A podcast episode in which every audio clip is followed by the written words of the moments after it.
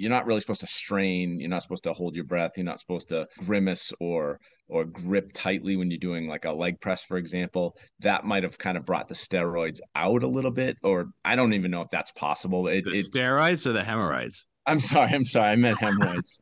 I had steroids on the brain. Sorry.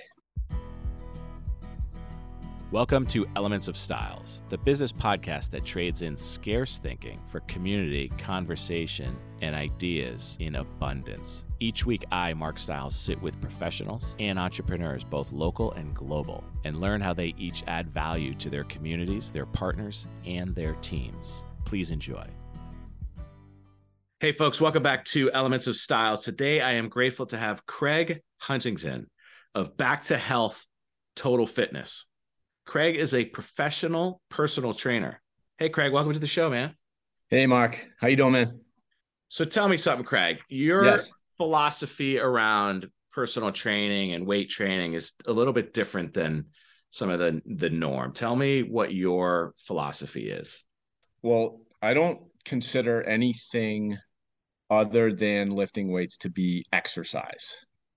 And exercise to be effective, uh, to be the most effective, should be should be very brief, should be very intense, and it should be infrequent.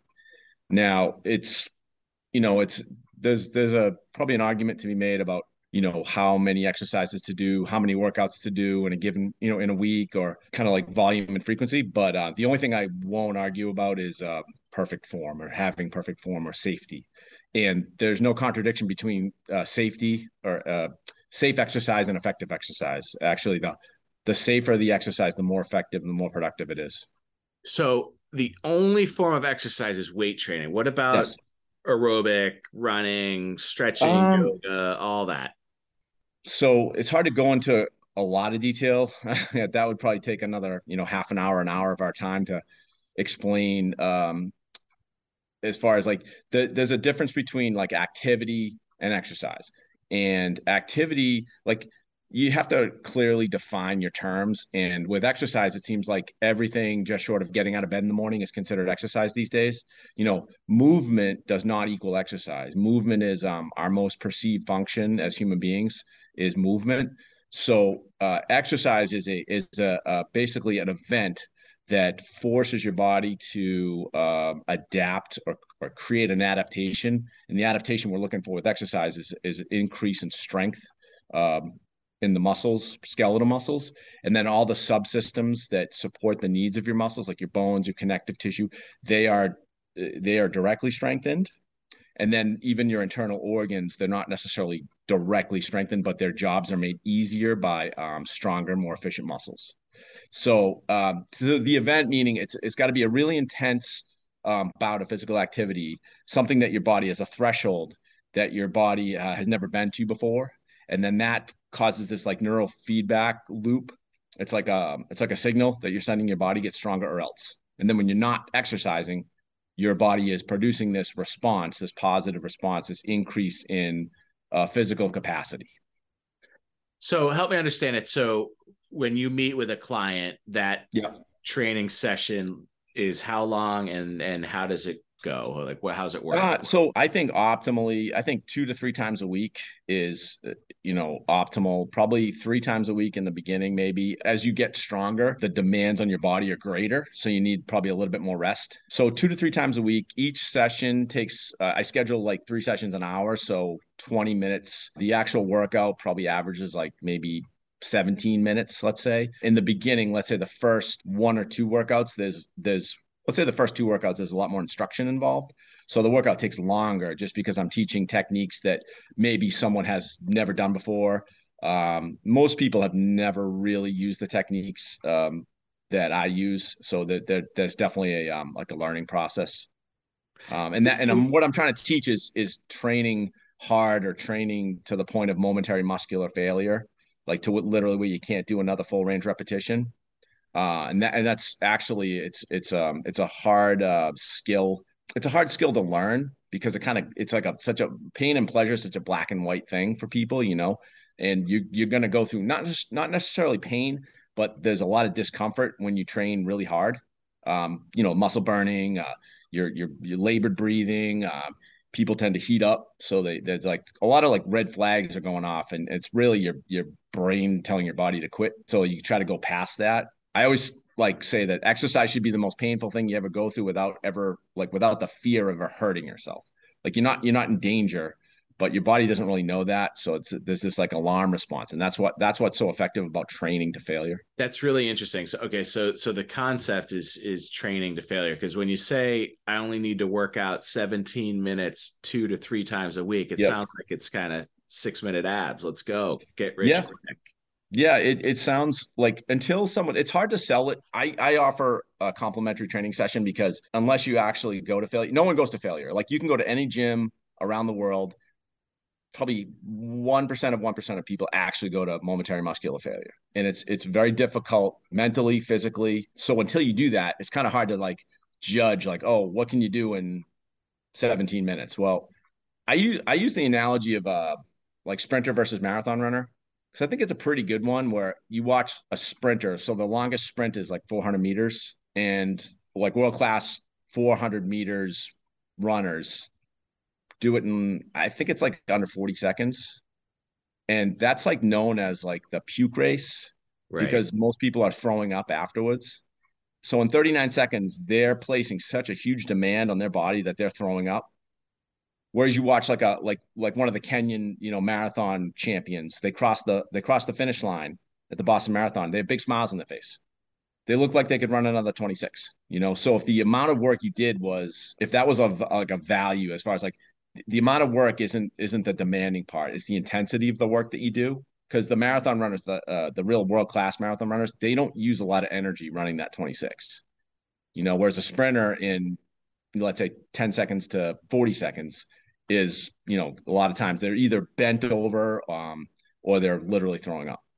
So let's talk about the biology of the the working to fail then. So what are the benefits biologically to the body for going to failure as opposed to lightweight high repetition? So it's you gotta you gotta like uh, the stimulus is is the most important part. So you have to define what is the stimulus. So what forces your body to make this change is it the amount of work you do and again going back to that sprinter marathon runner if if the amount of work you did was the greatest value of the stimulus then the marathon runner would be the most muscular. They would have uh, like the leanest, most muscular physiques, right? Whereas the sprinter, I mean, no one would ever argue that a marathon runner has a better physique than a sprinter. I mean, unless they're really odd. Like I can't imagine, you know, anyone. Well, it's would... the eye of the beholder, right? Every it's no, I know, but but like there's like a universal. I guess like there might be some people that prefer the look of a marathon runner, but I don't think many people would, and that's really not the point. The point is like the the the the most demanding work caused the most um, um, uh, impressive physical uh, changes, I guess. And um, so it's that it's that intensity that causes the body. To, it's like you're forcing your body to make this change. Um, it's really the science of stress physiology. It's the same as like a suntan. Like a suntan is just the body's way of protecting itself against um, the intensity of the sunlight, know, the sun rays, right? So your body pushes melanin into the surface of your skin as a defensive measure against the stress of the sunlight. It's the same with like callousing. You know, you get friction on your hands, your body builds up this thick uh, layer of skin to, um, you know, protect against future, you know, assaults of friction. So it's the same same concept in those three. Um, and that's that's what like the intensity of like going to failure. The reason going to failure is is, is effective is because the body uh your your body recruits muscle fibers uh, in accordance to the demands. So the reason you go to failure, you're going to recruit every muscle fiber possible. So then you're going to stimulate the most muscle. Whereas like lower weight, more repetitions, and and if you don't go to failure, you're just recycling like the lower fibers. Like the there's like there's like a they call them like the fast twitch, slow twitch. I don't know if you ever heard those uh, terms no. for muscle fibers it's really fast to fatigue, slow to fatigue, and there's, there's like I don't know how many different. There's those are two classifications, but there's something like twelve different types of those fibers, and your body will start with the with the lowest the the slow twitch. The task is super easy, and then if it gets harder and harder and harder, it'll recruit more muscle fibers, and until you get to the point of failure, and that's that's the most stressful. That's the greatest threat, I guess, to your physiology. You know, movement uh, is like in biology, organisms move or die. That's like the probably the like the first one of the main rules of biology: move or die. There's no such thing as status quo, staying the same. So this like when you see um, the cessation of movement is like the greatest threat to an organism. That's why going to failure is like such an uh, there's such an alarm response to to that actual point. You know, that's where like I guess I always say that's, that's where the magic happens. You know, it's that.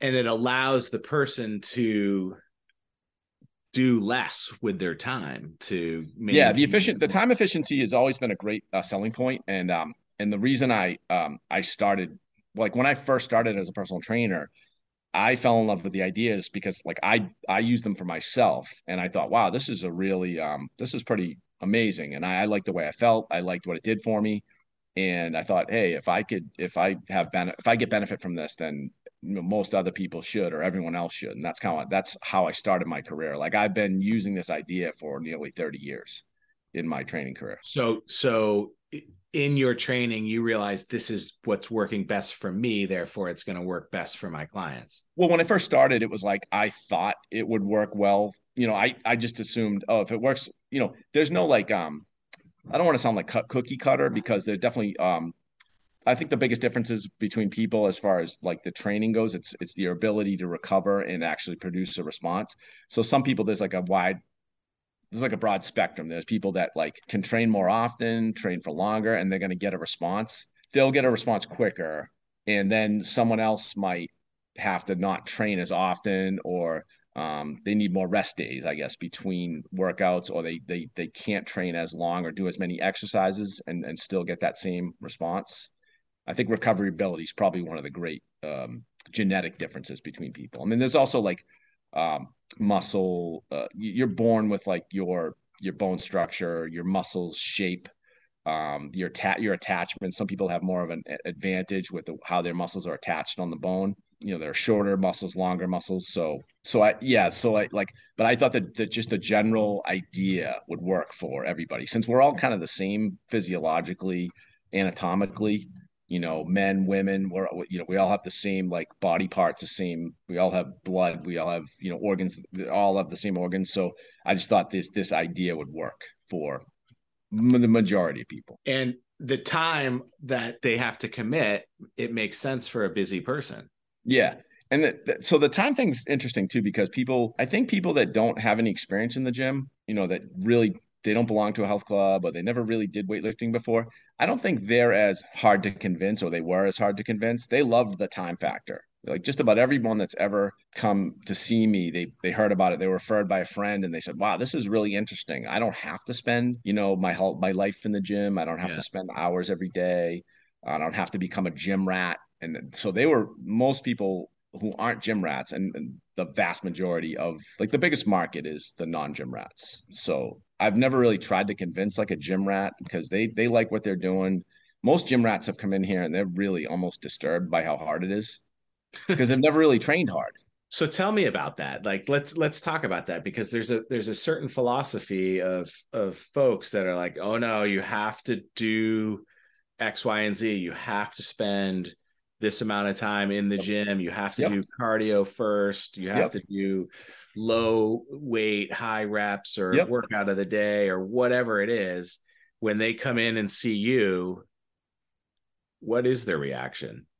Um, well, say in the beginning they're incredulous, they're like, how can I get a good workout in 15 minutes? And then, you know, maybe six or five or six exercises in or less, they're turning green um, they're getting nauseous. I've had a, a few people. I mean, I don't try to make people throw up, but people have kind of challenged me over the years to like do your worst. And again, some of the some of the people that they just they were almost um they were it's hard to explain. It's like they they're they're they're so the ego. I don't know if the ego's bruised or they're just like, oh my god, I can. They they they never came back. Like I I could never do that on a regular basis, right? And so then they never come back. Um, I had this one guy. Just I know this is anecdotal, but he was a bodybuilder.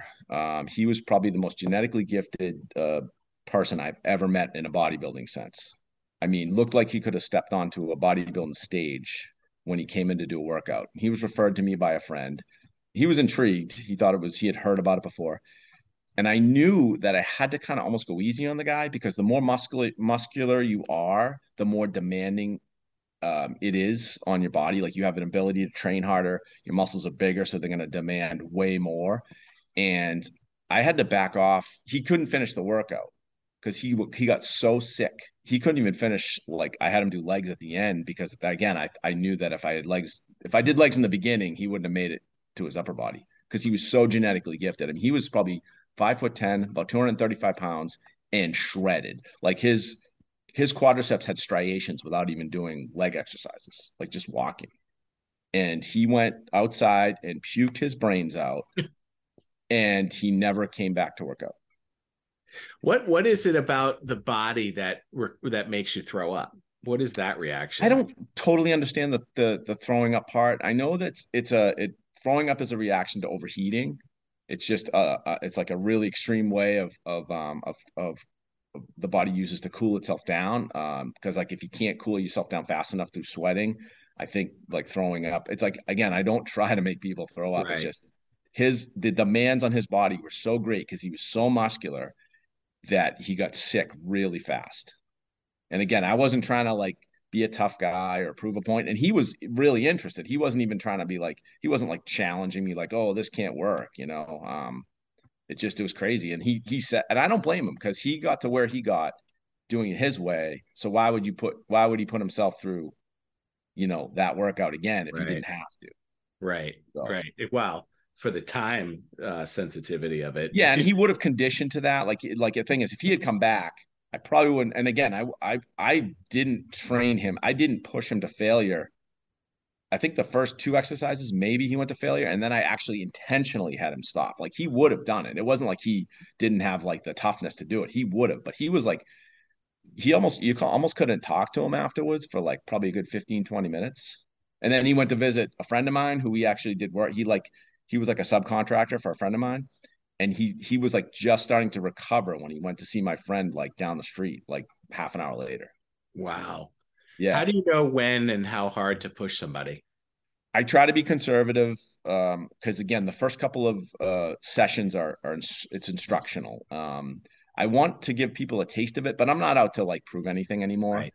i mean it's it's 28 years it's you know it's 70,000 training appointments under my belt. It's, you know, I don't need to prove anything. I don't need, like, I don't even try to like convince people anymore. People come to me because they love the ideas and that's it. So, as far as training someone hard, I like to like, they have to develop that skill first of all. But some people actually, it's hard because they, they actually have really good motor ability, like really good coordination. That's a, that's a big part of it they have a mental toughness where they want to push themselves. So sometimes I'll be training someone for the first one or two times and they're training hard and I don't even know they're training hard because they're so like stoic and their breathing's really good. Like all the skills that I try to teach.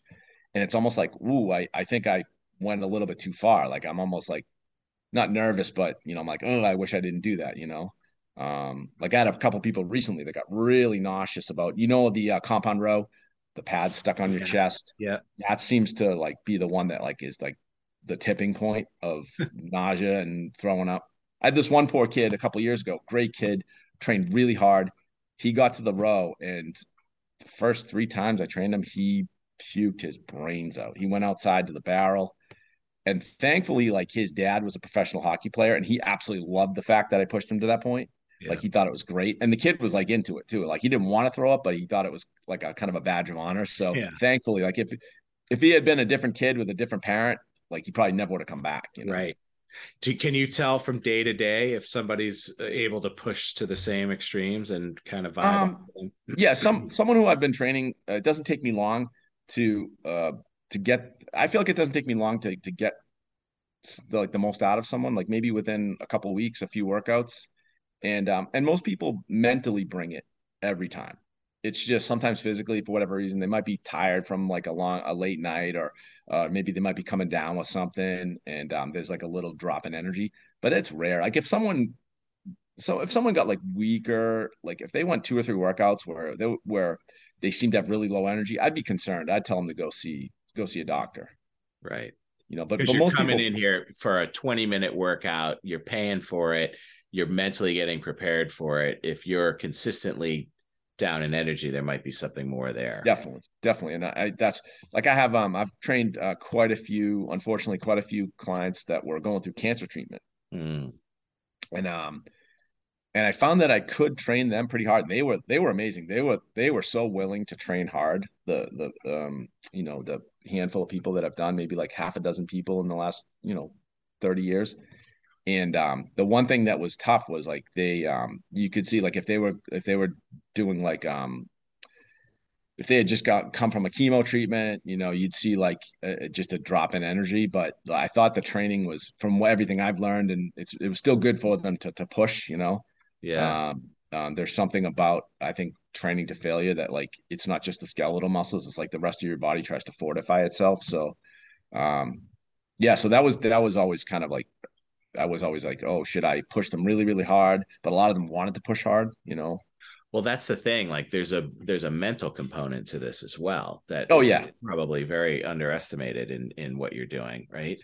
Yeah, and I don't want to like scare any of your listeners potentially away from the the throwing up thing is is is weird. I've had people train really, really, really hard and not even come close to throwing up or nauseous. It's just a it's just a something that happens to some people, and it's it's definitely not something that like I try to make people do, or that's a requirement for a great workout. No, it's just it's just to prove like how demanding the work can be and how some people you know react to it. Well, it's a it's a shock, right? It's a shock to the system. If you've never done it before, it's a shock to the system, and then your body recovers and gets used to it, and it yep. doesn't happen anymore. But what I'm talking about is the person who's been there a few weeks, a few months, a few years. Yep. Like there's there's mental exercise that's going on too, right? Yep. Can I do one more? Like, am yes. I at failure or am I quitting?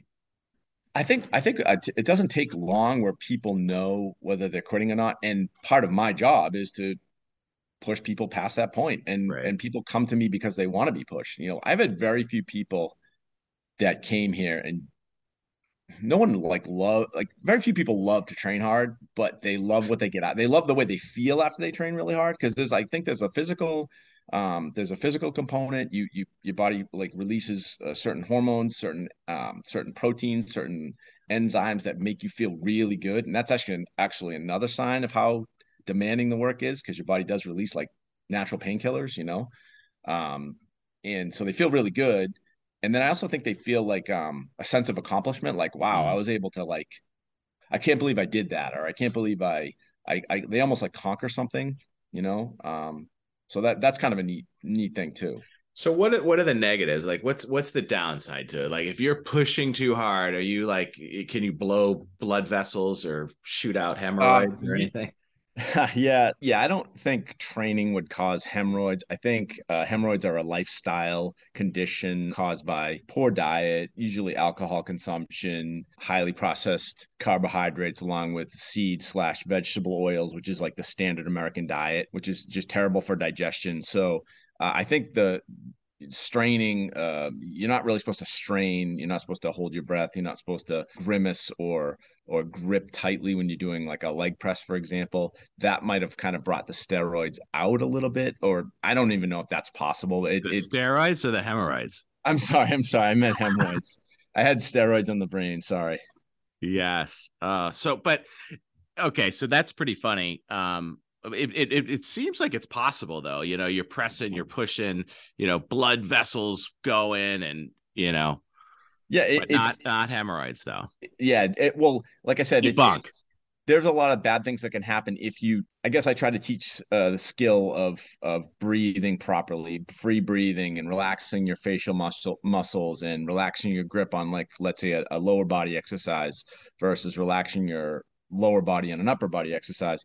Um, so like holding your breath under um, uh, exertion is really bad for you. So I don't I don't encourage anybody. I try to discourage that. So that might might have maybe stimulated the hemorrhoids, but the hemorrhoids are caused by lifestyle.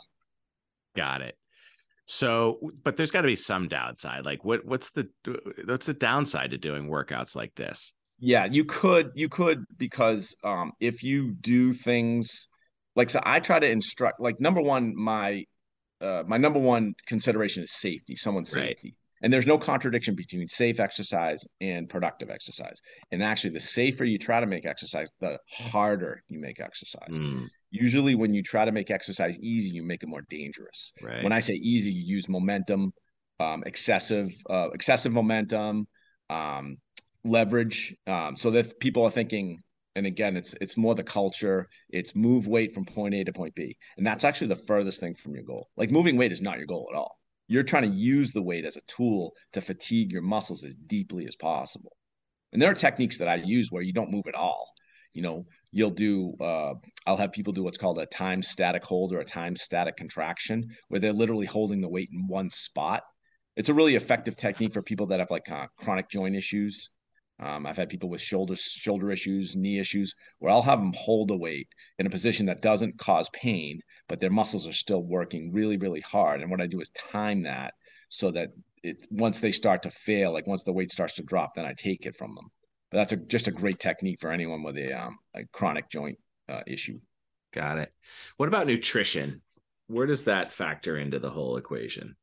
Nutrition is um, so like to to to work out and not eat properly or not not have your nutrition like buttoned up it's not that working out is incredibly valuable for so many other reasons. And it's kind of sad that it's been seen as like a, a, like a weight loss tool or a fat loss tool. And it exercise can optimize your fat loss but fat loss is diet. It's like if you're if you're planning to lose fat or if you plan on not dieting and you and then you just basically should plan on not losing fat like exercise is extremely valuable but as far as a fat loss tool, it's it does not stimulate fat loss. So, so diet is the is is what stimulates your fat loss.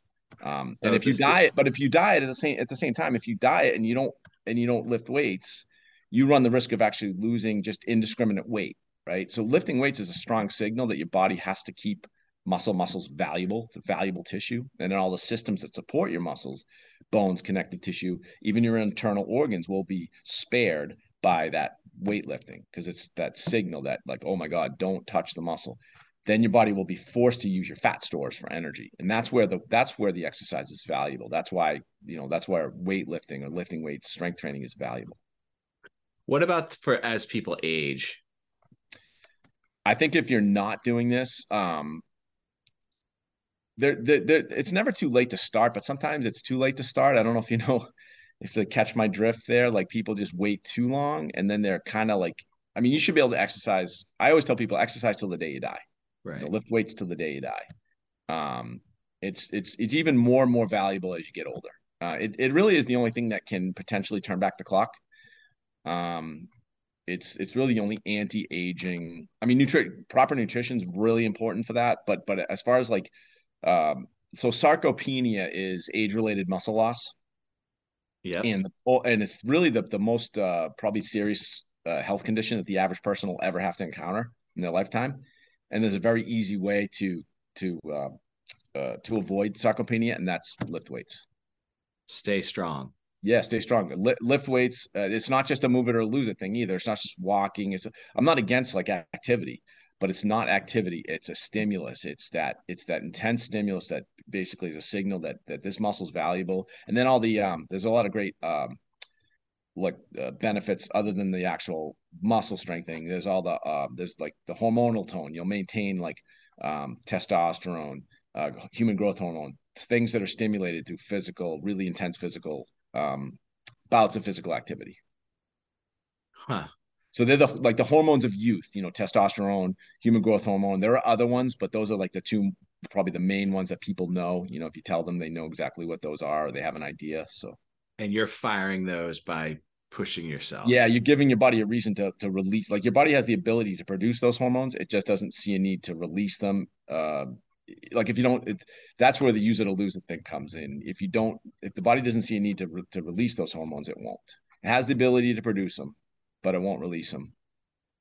Got so it. it's it's that again, it's that stimulus is really powerful. That going to failure, that continuous like trying to keep continuous tension throughout the exercise. That's a safety thing, but it's also a, a part of that stimulus. It, it, it makes you go to failure more efficiently, um, you know, faster, more efficiently. Uh, so it takes like let's say um, great expression uh, that one of my biggest influences, Dr. McGuff, Doug McGuff says is um, it's uh I think I'm, I'm paraphrasing. It's like um it takes an incredible amount of effort to create a deep level of fatigue. I'm not doing it. I'm not doing it justice, but it's it's like an incredible amount of effort to create a deep level of fatigue. Um, and that's kind of what it's about. And that deep level of fatigue is what forces your body to to to build muscle and to stay strong and to become stronger. How did you get into this world?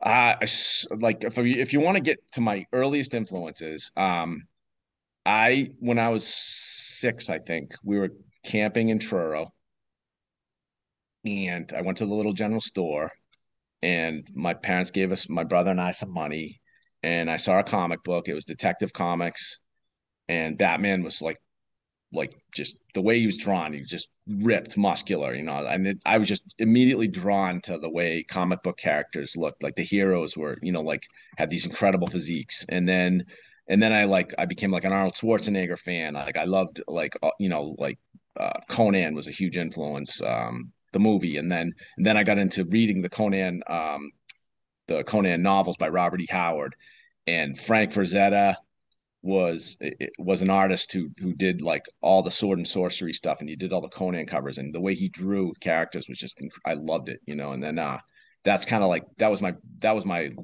I guess like my initial that's what grabbed me initially then um I kind of dabbled in, in weightlifting my dad got me a barbell set dabbled in it I didn't know what I was doing um then when I was 15 I played football sophomore year um first time ever playing football I broke my wrist at the end of the year, the last second to last game of the year, broke my wrist.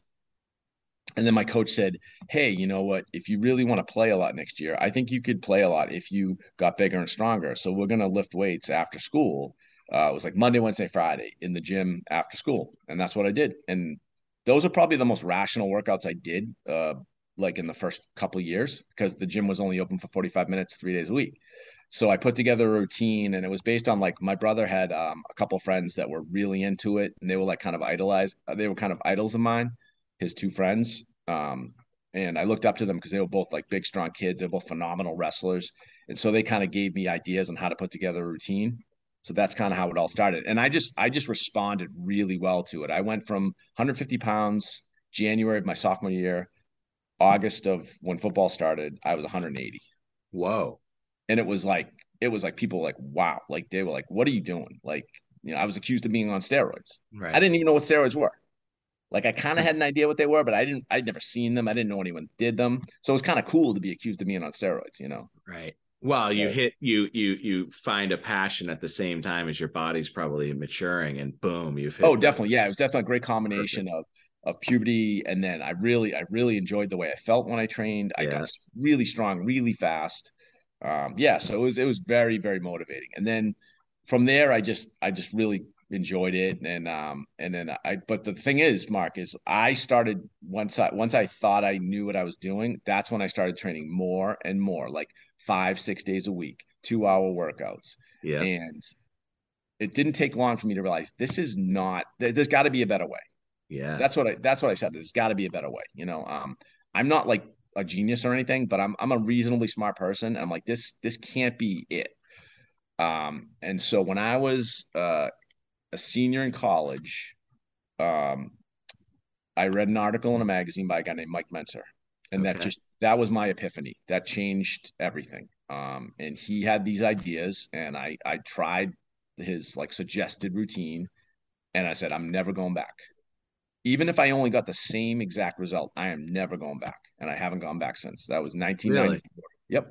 Never went back. It was I was fully convinced um, after reading his stuff. And the funny thing is, I used to get this muscle magazine.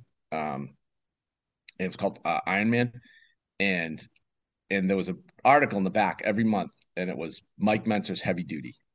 And Mike Mentzer was a was a golden era um, star, uh, you know, phenomenal bodybuilder from the 70s. And um, and so the pictures were like he was in like short shorts and long socks and he had big glasses, even though he looked phenomenal. The guy yeah. was incredible. But I was like this immature kid thinking, oh, he's like kind of nerdy. So I never read his stuff. I never read the articles. It's just so funny when I go back to read them. Like I've read them since, and I'm like, oh my god, I wished. I mean, I say I wished I had kind of read them, but maybe I, I probably wasn't mature enough to like to try them or to to see the logic in his arguments. Well, you almost have to become enlightened on your own, right? Like there's gotta be a better way. Like this that's, is a problem that I need to solve. And boom. Yeah, that's exactly what happened. Yeah. And, then, and I did I it's funny because I did a bodybuilding show before I read the article. My roommate was a bodybuilder. He convinced me, he influenced me. He was a this kid was incredible. He's like probably one of the best natural bodybuilders in the country, if not the world. The kid was amazing. And he so he influenced me to do one because he thought I would do well. Um, and so he kind of helped me with like the, I mean, I put together my own routine, but he helped me a lot. He helped me with the diet and all that stuff. But it was like everything that I did, not that it was like 100% wrong, but it was like I could have done it in a better, I could have done a better, uh, I could have done it in a better way, a more efficient way, a healthier way, I guess. Not healthier, I don't know. I did like tons of cardio. I um, you know, I trained five days, six days a week, weight weightlifted um, and I was I was happy with my result. I, I I I completely changed my physique. I was I looked like a like an anatomy chart, you know, probably like low single digit body fat. But then it was after that that I read this article, like literally like maybe a week after my show, and thought I'm going to try this because this makes sense to me. And then I did another bodybuilding show ten months later. I was about ten pounds heavier, all muscle. I did zero cardio, like zilch like not I haven't done a millisecond of cardio since 1995. Wow. I achieved the same level of like um, fat loss, uh, muscularity, and um, and that and I mean I was already hooked before then, but that convinced me, you know. So I I cut my training down probably 97%. And you were able to make a living out of this passion. Yeah, the living part was interesting. Uh, so so this is where my my roommate also influenced me he started training people. I'd never heard of like a personal trainer before, and he ran. He was a general manager of this health club in um it, up up up at school, and like he he just he was terrible. Like he just terrible in a sense that he saw he like he treated his customers. He didn't really care how his customers did. He just he was just making money, you know. Yeah. And I thought if he can do this, I know I can do a way better job than he than he's you know than he's doing, just because of the way he treated people, you know. Um, so that was May of my senior year in college, and then that summer uh, I took a, a an exercise, a personal trainer certification course to this company called ACE in August, and then yeah. uh, I started working in the business. And here that, we are. Summer. What's that? And here we are. And here we are. Yeah. So let me ask you this: somebody starts out with you, they work with you, they get into a routine with you, and they they feel great, and they say, you know what? I want to go on the Google machine and I want to write a review for Craig and Back to Health. Mm-hmm. What is that going to say? Um, I think uh, I think someone if they're happy they'll say, um, you know, uh, great instruction, great communication, um, great motivation, um, incredibly time efficient. You know, uh, Craig saves me time, and time is money. Time is the most valuable resource in the world. Um, and I, I, I don't know, I don't know. Like those are probably the, the biggest, um, I guess the biggest pluses, you know. Um, I track, me, push, push me, me but I, I, track, I track everyone's progress. Like I keep track of, you know, what you're doing on a on a workout to workout basis. Um, you don't have to think. Like that, that's probably one of the uh, probably the most underrated um, um, uh, benefits, I guess, because like people will say, oh, I, they'll they'll be embarrassed that they'll forget something like forget to put the belt on or and I'll say that's my job like that's why you come to me right. you don't ever have to think when you're in here right you know? I mean how many people go to the gym and they kind of walk around and they don't really have a plan and they spend exactly five yep. minutes and then they leave yep. Yeah it, it everybody no one has like the amount of people that are in the gym that have a plan and and I, I, this this is like one of my favorite expressions even though it's very corny and cliche if you if you fail to plan you plan to fail. Yeah. And that's that's in almost every you know walk of life or every human endeavor right? Um yeah. and I, I and i you know not to go too far into the nutritional part but people want fat loss and they don't want to follow a plan. It drives me nuts. Right. and i don't care. I always say um, you don't have to follow my plan but you have to follow a plan and if if you if you don't want to follow a plan then plan not changing at all right plan on not losing fat plan on not changing your physique if you don't want to follow a plan well, Craig, you push people outside their comfort zone. And, and one of the things we really enjoy about comfort zone and, and expanding that comfort zone is the concept of karaoke. and we're going to get some of these guests together and we're going to have karaoke as the center stage. So, Craig, cool. you're next up on the mic. What are you singing? Actually, it's funny. I just, I, it took me a while because you told me about this uh, a couple weeks ago. I warned and you. I was thinking about it, but, but actually, like, I know, like, I can't believe I didn't think of this sooner. I was like, literally right before I got on with you, I'm like, what, what song would I do? And um, it's, it's uh, Rupert Holmes, um, Escape the Pina Colada song. Ah. And I don't know why. It's just that song's always in my head. It's like so 70s and so like boogie yeah. nights and uh, you know, it's just it's like to me, it's like I don't know. 70s and boogie. I just think people would get a kick out of that. I love it. So that's the like one you'll be singing and all that stuff, you know. Have you ever done karaoke? I've never done it ever. That's interesting get ready. So, Craig, then the most important question of all questions uh, yes. of the entire uh, conversation somebody wants to work out with you, they want to understand more about what you're doing. How do they get in touch with you?